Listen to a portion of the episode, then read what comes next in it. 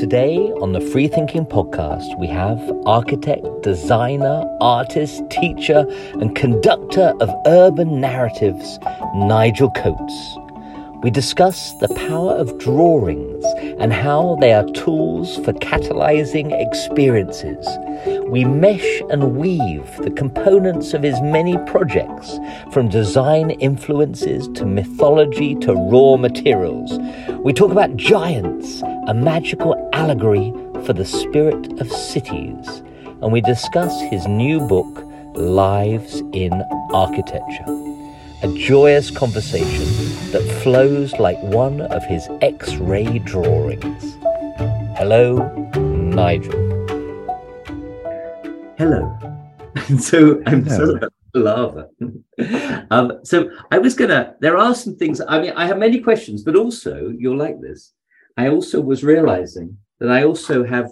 I have many, many of your lovely books here. Oh God, you, you do have do you have the latest one? Of course, I have. Yes, I have the latest. You one. do. We reading. Yes. yeah, and, and and it's. I mean, it's. I I suppose one thing I really want to ask you at the beginning. You know, you speak about being in lockdown, writing away, and uh, I'm interested in that experience because clearly you you seem to enjoy writing and the warmth of the writing, and also you don't seem to be tripping up on any of the content. It seemed to flow beautifully, like your drawings. And I wondered, is that the case, or is it hard fought?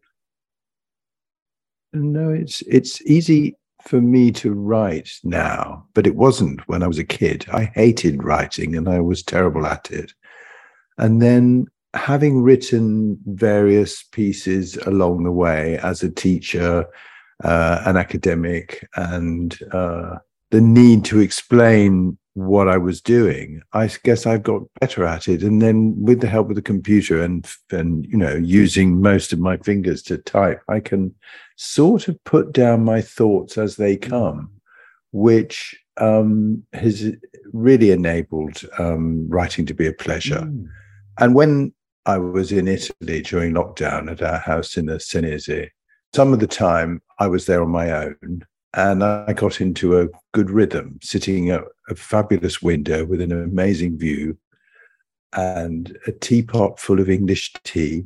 Yes. And um, I just let the hours go by. So you know that you're enjoying it if you forget what time it is or if you forget to eat.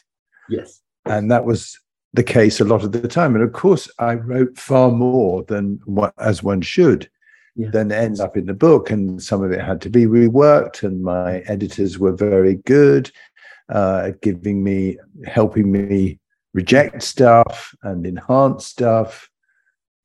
It was a lot of work. Let's not pretend that it just flowed exactly as it is in the book. Yeah. But yes, I enjoyed I it. Wonder, given you, you know, your love of writing, but also drawing, and I've got, I've got uh, a few little William Blake images around me, and I've always imagined him drawing and writing almost simultaneously, as you know, trying to find the best way to tell the story and to get the narrative out. Were you finding you were well, drawing at all as you wrote? You put you've planted a thought in my mind. I've never really thought of writing like drawing but it is in the sense that as i draw the thoughts guide me to take that drawing somewhere. So i'm not one of those people who draws simply to make a note mm. but someone who draws to allow the process of thought to unfold. And it's exactly the same with writing. Mm you know, you might read it back and think, oh my God, that's complete garbage, mm. and then have another go at it. But more often, I would enhance what I'd written and then reject and tidy up and uh, and tune yeah. what I'd written. A bit like when you draw, or when I draw, I might fill in the bits that yeah. make uh, make a form more three dimensional or adjust a form by kind of thickening a line. Those sorts of um, tweakings are uh, those tweaks are are um, are the same as writing. Yeah. yeah, I can see that, and I, I I feel that when I I think of you know, particularly some of your X-ray drawings and those beautiful big drawings for Ark Albion, that there is a back of house and front of house playing out constantly. You know, in a theatrical composition, they're going. You're not only talking about the experience of the city and what it would be like to consume it as an inhabitant, but you're also beginning to explain its workings and the inner anatomy of it. Is that is that did the X-ray drawings begin with that thought, or it just did it, it just evolve like that? I take you back a bit. When I graduated at the AA, my drawings were quite stiff, quite formal. Yeah. And uh, that was a sort of mood. And then I went through a very sort of uh, academically classical phase of drawing.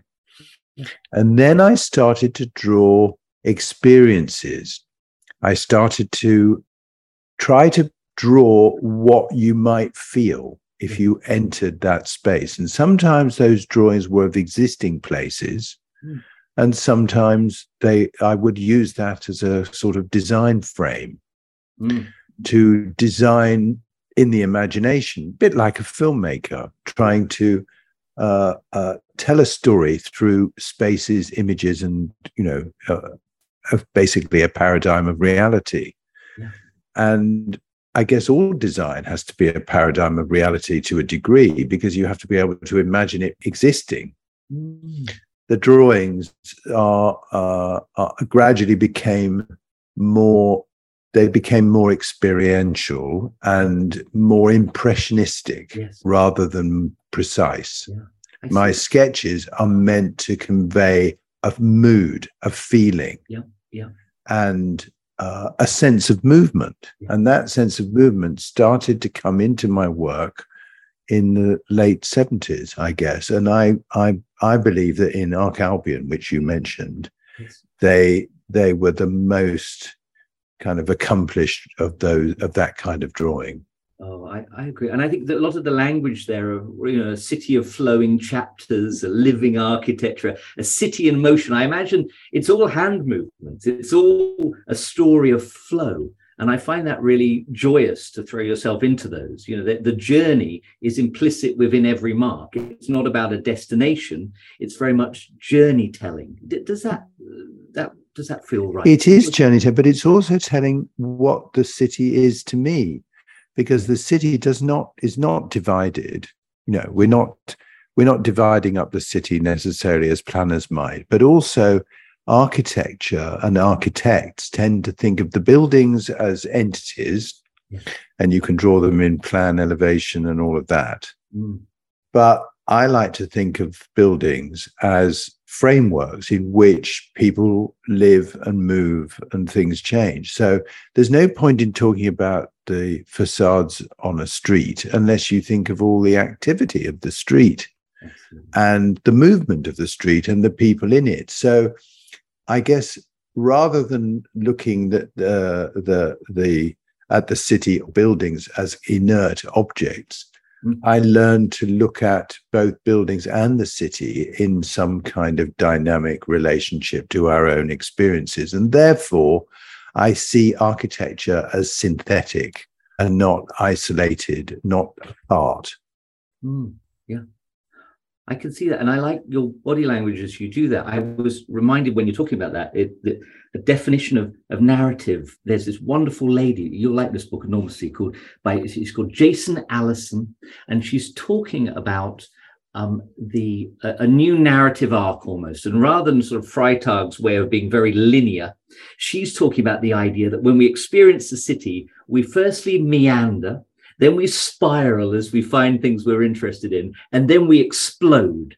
And for her, it's this fractal relationship that we're constantly meandering, spiraling into things we're interested in, and then exploding. And I, I, I really feel that when I see those drawings, that you are drawing us into this web of storytelling, but also you're nudging us rather than directing us. Is maybe I'm over. Well, of course, of course, drawings have limitations uh, because they don't move. and They're not like film, Mm. and they're not like walking in a real space. Yeah. But I use devices that I developed over time to uh, help the drawing draw in Yeah. the the viewer. Firstly, looking at the macro scale, and then being able to imagine moving through the spaces that are in the drawing. Yeah. And that was a kind of revelatory experience to be able to see how a drawing could could stimulate thought. And of course, I learned that from looking around me and learned learned it from the history of art, from you know, it's there in medieval paintings. Mm-hmm. There are little pointers, and it helps you to decipher. Your eye wanders around the picture. Yeah. And that became perhaps more sophisticated in the Renaissance. But no, that the visual communication yeah. often uh, sets up dialogue with the viewer yeah. and helps the viewer and maybe sometimes surprises the viewer or teases the viewer Yeah. into thinking more deeply and more dynamically about what is being presented. Yeah, I find that fascinating. And then the and, and within that, I suppose I know maybe to move on to the, that collage of many elements. I I, I was I met with John Worthington yesterday, who sent his Oh, and he talked about that you as a as an as an urban um, uh, uh, curator and your ability to draw together all manner of different stories. And I know I remember you talking about the wall in Japan, and I know it's been described as I think punk historicism was a great phrase.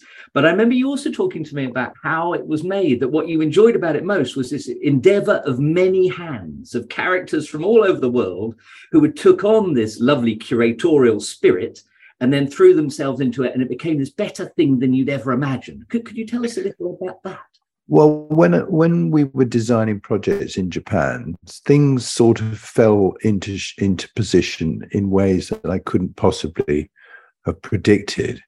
Mm. For example, the very first restaurant we did there, which came to be called the Metropole, uh, a name I chose, I knew that my client, who later became my friend and agent, wanted something that was a total experience they weren't interested in the mechanics of making a restaurant. They were interested in making somewhere that had a mood, a vibe, and was going to be in uncharted waters in Japan. And as we developed the ideas, and I presented as all all my projects at that from then on, I presented with using sketches that I kind of learned through theoretical projects using that way of communicating and help to build up an understanding of what the thing might be when it was built. And these these three-dimensional drawings these dynamic drawings were much better at communicating with clients than traditional architectural or interiors drawings and more mood boards. Mm-hmm. And as the project developed and we were you know starting to do detailed design they said well uh, what's the furniture going to be like and I said, Oh, I don't know. I could do a little sketch. And I drew in front of them some little sketches of what the chairs might be like. And they said, Okay, we'll make them. So that was one kind of important move. So from my very first project in Japan, which was only the second project I'd ever done, the first one was a house for Jasper Conran. But in that project, the furniture became part of our responsibility. But also, I had the idea of saying, why don't you give us a budget, a fund, which we can spend on works of art and other things that make it into a sort of a real place? And they went with that idea. And I think it was um, it, it, that set uh, a pattern for all of our subsequent projects in Japan because they all included designed uh, pieces to add into the finished project, but they also included work from artists and designers of whom I knew many. And uh, I would gather them together and curate them um, in such a way that the buildings or the spaces had a sort of depth that you would get from your own home. yes Um, you know, we've all got objects. We didn't. We don't design everything in our homes, really. Mm. And I think, you know, although Frank Lloyd Wright and Gio Ponti did everything, Yeah. uh, I think that a, a sort of mix of stuff that is circumstantial in your home is what helps to make it feel real, makes it feel yours. And, and those chance encounters, those serendipitous moments. I mean, I remember you talking about the was it the Italian bricklayers that came over to Japan to work on the wall, and there were elements. Well, that was a yes, that was a specific example yeah. where they I wanted the wall to look like a piece of Roman um, uh, archaeological remains in the middle of Tokyo, and of course the Romans never reached Tokyo and to do that, I, I, I had the idea that the wall, the main facade, would be made of a mix of brick and stone, and that it would look as though it had been adapted over time so that openings would have been closed up and other ones created and that a stair that we might wrap through it a kind of a process of adaptation over centuries mm. which okay was a complete fiction yeah but if you're going to have, you're going to make a fiction, make it at least as real as possible. So we were talking about how to realize the facade, and um, I suddenly, uh, uh, uh, I suddenly realized that the the word for uh, the Japanese word for brick and tile are the same thing. Yes.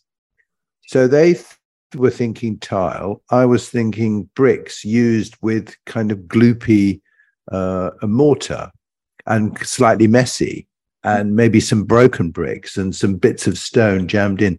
And of course, I got all of that from my house in Italy, which is possibly, you know, uh, over a thousand years old. So it's been repaired and opened up many, many times, like a, bit like a body having sub, sub, been subjected to many operations. So that um, that and I thought, okay, here's a problem. How on earth are we going to convey to these Japanese uh, builders, with despite all their enthusiasm, how are we going to convey that technique? And then I realized the answer was obvious. Take a couple of my builder friends from from our village to Japan, which is what we did. Yeah.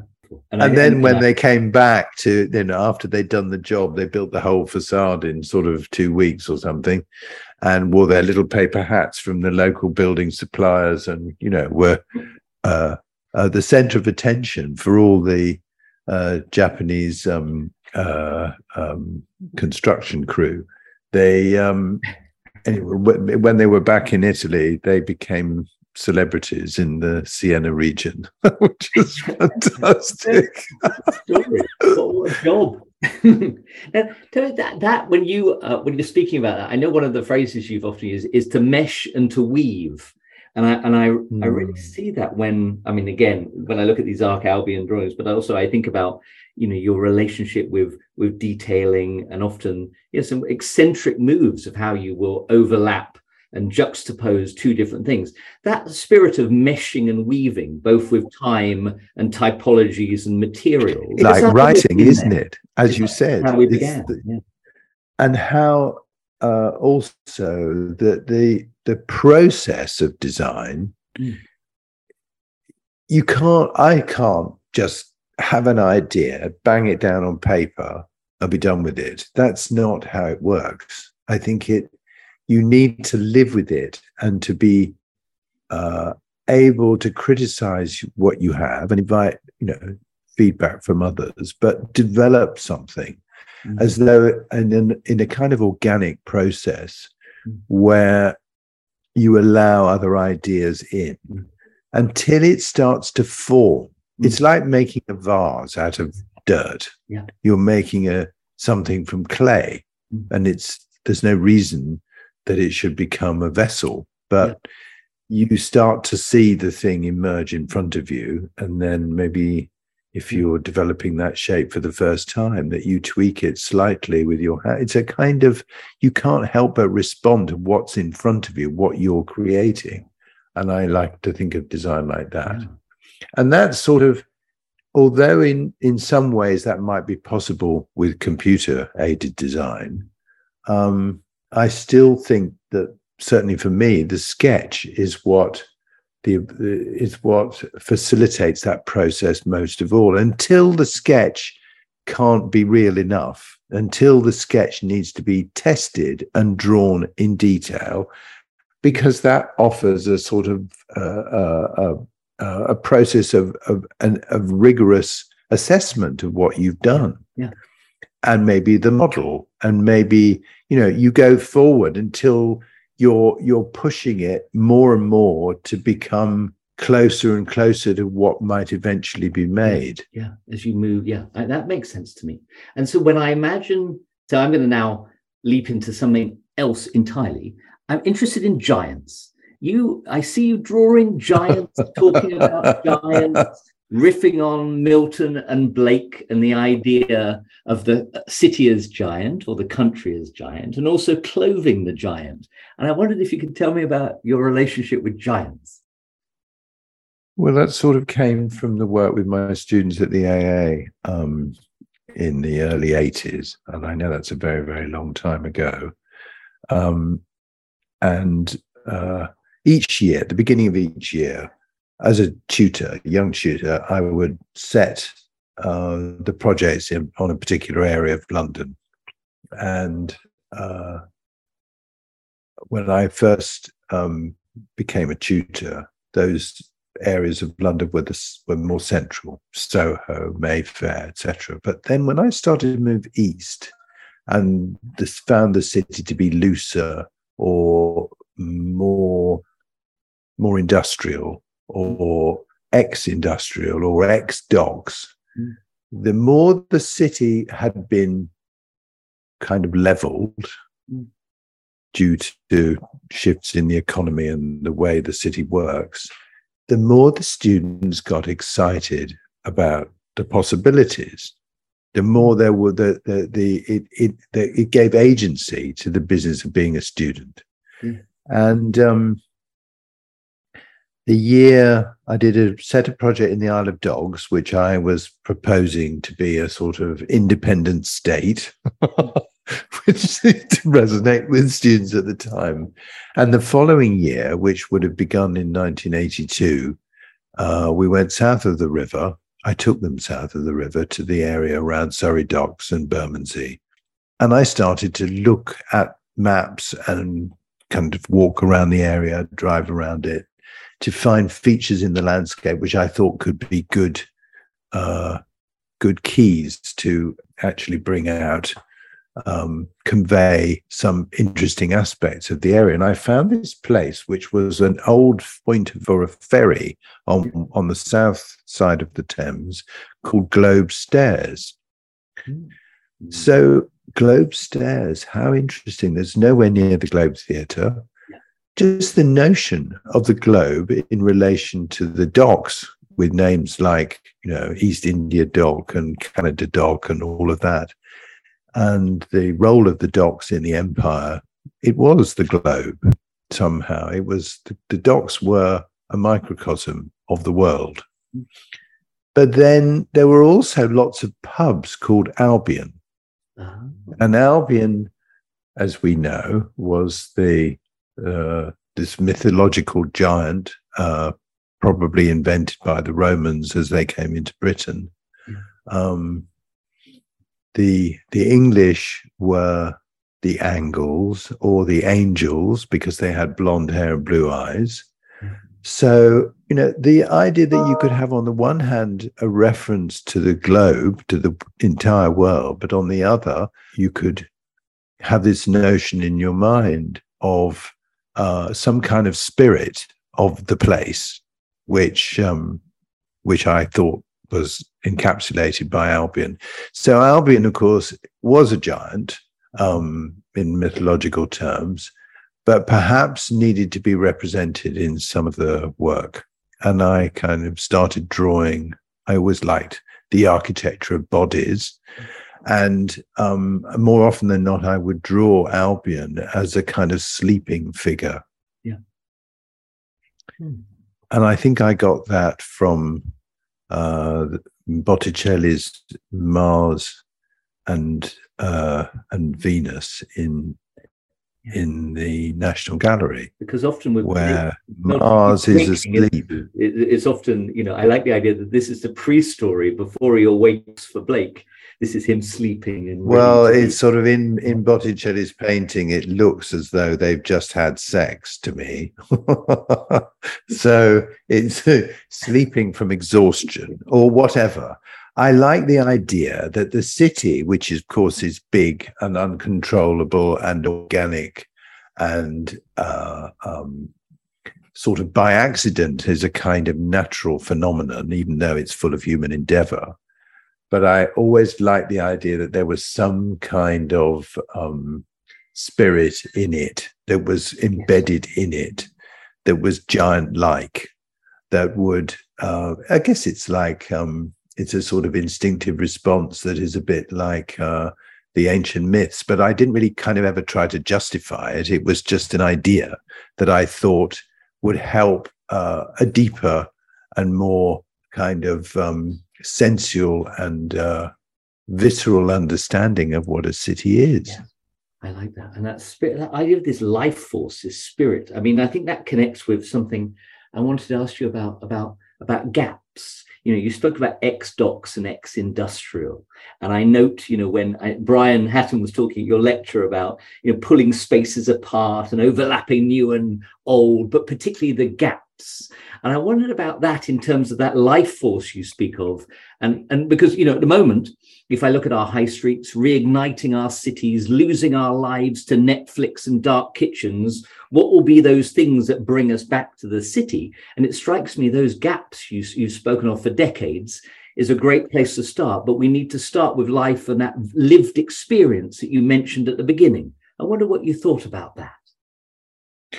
Well, a lot of what we're talking about, I found in in sort of street culture and kind of youth movements and music world and fashion in Britain, which always benefited and was seen to be, you know, its creative nature was always about some kind of resistance, some overcoming conventions, of which there are many in Britain, as we know. We know it's still a class ridden society, uh, even though the definition of classes might change.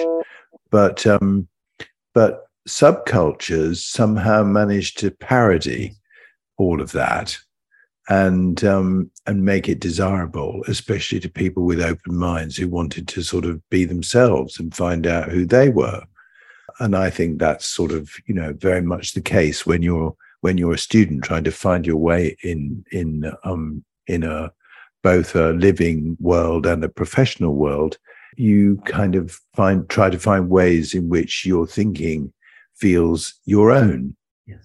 And um, in Britain, we have a particularly anarchic way, or let's say sort of anarchic with an extremely small a, yeah. uh, as a form of kind of art praxis, a bit like the Situationist, but whereas the Situationist just wrote and wrote and wrote about stuff.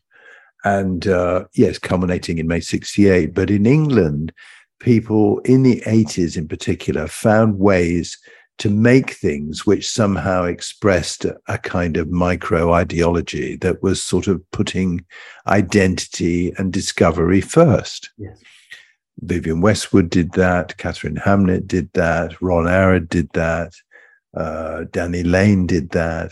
And I was doing that in architecture and encouraging my students to do something similar. So instead of reading Foucault, I thought to my students, Foucault. Yeah. Let's listen to m- m- punk music and and new romantic, and let's go out at night and let's kind of explore the wilder uh, uh, edges of what a city can be, and somehow try to feed that into the city. And so the mix, instead of being a slightly Presbyterian idea of arch- architecture as constraint and good taste, perhaps architecture could be could be animated yes. and slightly unpredictable yeah. and mix together things that were not normally thought to sit within an architectural cultural territory yeah i really feel that and i think those words beginning with a you know from architecture to you know animator activist activator. You know so much of you know when i look through these books i see you having a go. I see you prototyping. I see you confronting your audience and getting out there rather than hiding behind a drawing board or a computer. And that feels like a really important message for young architects today that their cities need them but they need to not wait for the job. They need to get out there and find these opportunities is that is that fair? Yeah, but I think they also need to. I mean, I I mean, my own experience is uh, is looking around. I mean, one of the things that I, as London became more prosperous and it became virtually a permanent building site, mm. I thought often that the building site itself, with its rubbish chutes and scaffolding and yeah. and and precarious ladders and uh, materials going up and down. For I thought all of that was more architectural than the building that would be left at the end of it, which often was super bland, extremely uninteresting, and basically a sort of pile of money just turned into a set of spaces for rent. I, I, agree with you. I often think of you whenever I go to a Punchdrunk or secret cinema performance in an old warehouse in the middle of nowhere. And there is performance and theater and activation and people, you know, meeting the city in a completely different way. But in a place that is meanwhile, according to the developers. And yet, this seems to be its most exciting point before it all gets codified, wrapped up, and becomes a product. It can remain a live program in that space. And I think I, I, certainly would love to see more of that in the city. I mean, are you feeling hopeful about the city right now and the opportunity um, for this bottom up way? Over the last 20, 30, since the millennium, let's say, um, since since the world of uh, digital working, of uh, I mean, we've been through many, many phases and uh,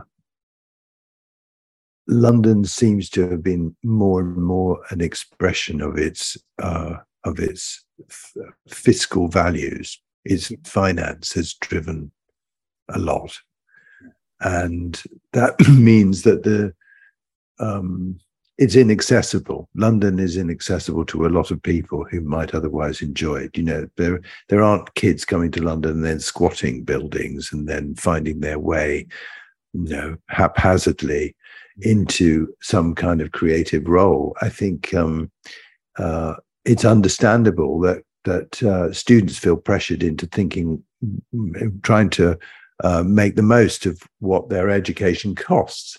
You know, you can't be quite as wild and quite as quite as open to uh, iconoclastic thinking if you if you've got to make a a living out of it.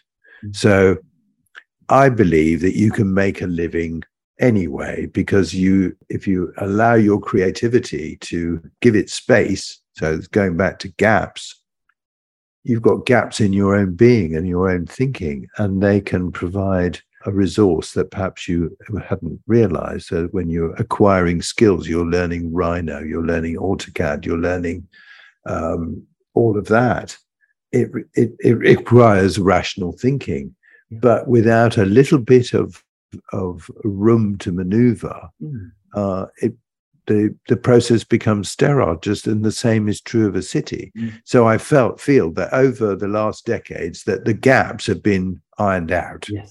They've been filled in, or there be you know there are some in there are some tiny houses that have been in, built in the spaces between Victorian, you know, four story now probably very middle class houses. And you know there's there's very little left either metaphorically or actually in terms of any spare land. What's what you know back gardens are sometimes even sold off for for extra development. So that's kind of good in some respects because it creates a mm. a congested city of kind of rubbing together. But it's not uh, when there's no room for dissent or or for uh, left of field creativity, that that's problematic. So we we kind of need to be uh, we need to find those gaps in other places, probably in digital spaces rather than physical spaces. Mm. And I suppose in time too, when I think about some of the night markets that uh, Amy Lamé is talking about for London at the moment, there's possibilities, I would imagine, in terms of a longer relationship with the day, the 24 hour city. Yeah, but in the you know in the days of the you know my first experiences of nightclubs, it was kind of good that the the the night was ours. Yeah, The streets were empty apart from people going to these funny places in basements and old warehouses and all of that. Uh, Yeah. I guess the you know you go to Hoxton at, at uh, three o'clock in the morning and with thousands of people all over the place, it doesn't exactly feel alternative, does it? It's kind of you're part of a stream that is um, fairly predictable. Yeah. Well, I it, I'm greatly enjoying reading your book as I have with all of yours, and I think I think it's it's a joyous thing, and I think particularly I'm loving your candor. I'm loving the stories behind the scenes. I'm loving yeah your journey here and all of those openness about all those gaps. I think has been a delight because I think you know I think architecture needs to be open-minded. It needs to be a a story that's as much around experience as environments, as hardware as it's about software. And I I love everything about it. So I commend it to anybody listening to this. And Nigel, I suppose now, what what are you are you is there another book you'll be looking at now? Is it an exhibition? Is it furniture? Is it buildings? No, there are, there are all those, all those. Um, there are lots of things in gestation. Um, I've done a new collection of furniture in the Far East during lockdown. No. Um, I've got another book idea, but it's sort of about food. um, and uh, I just enjoy turning over ideas. So, um, you know, conversations like this are very important to me. Yeah. But I don't have an office with 300 people in it. Yeah. And I'm so glad Yeah. at my age not to have that constraint and responsibility. Yeah. So, um, and I don't need to have that. Mm. So I, I basically can choose what I do. Yeah. And that sounds like a very good place to be, a very freeing place to be. Well, Nigel, thank you. It's been a delight to talk with you. And um, yeah, I've been looking forward to this for weeks. So thank you so much. And uh, So have I. Yeah, it's been wonderful experience. thank you. mate. Well, Very good. you. Thank you. Thank you. Thanks so much, Adam. Bye bye. Thank you for listening to the Free Thinking Podcast today. Do subscribe so you know when the next episodes are, and do leave us a comment so we can get better and better. Thank you, and see you soon.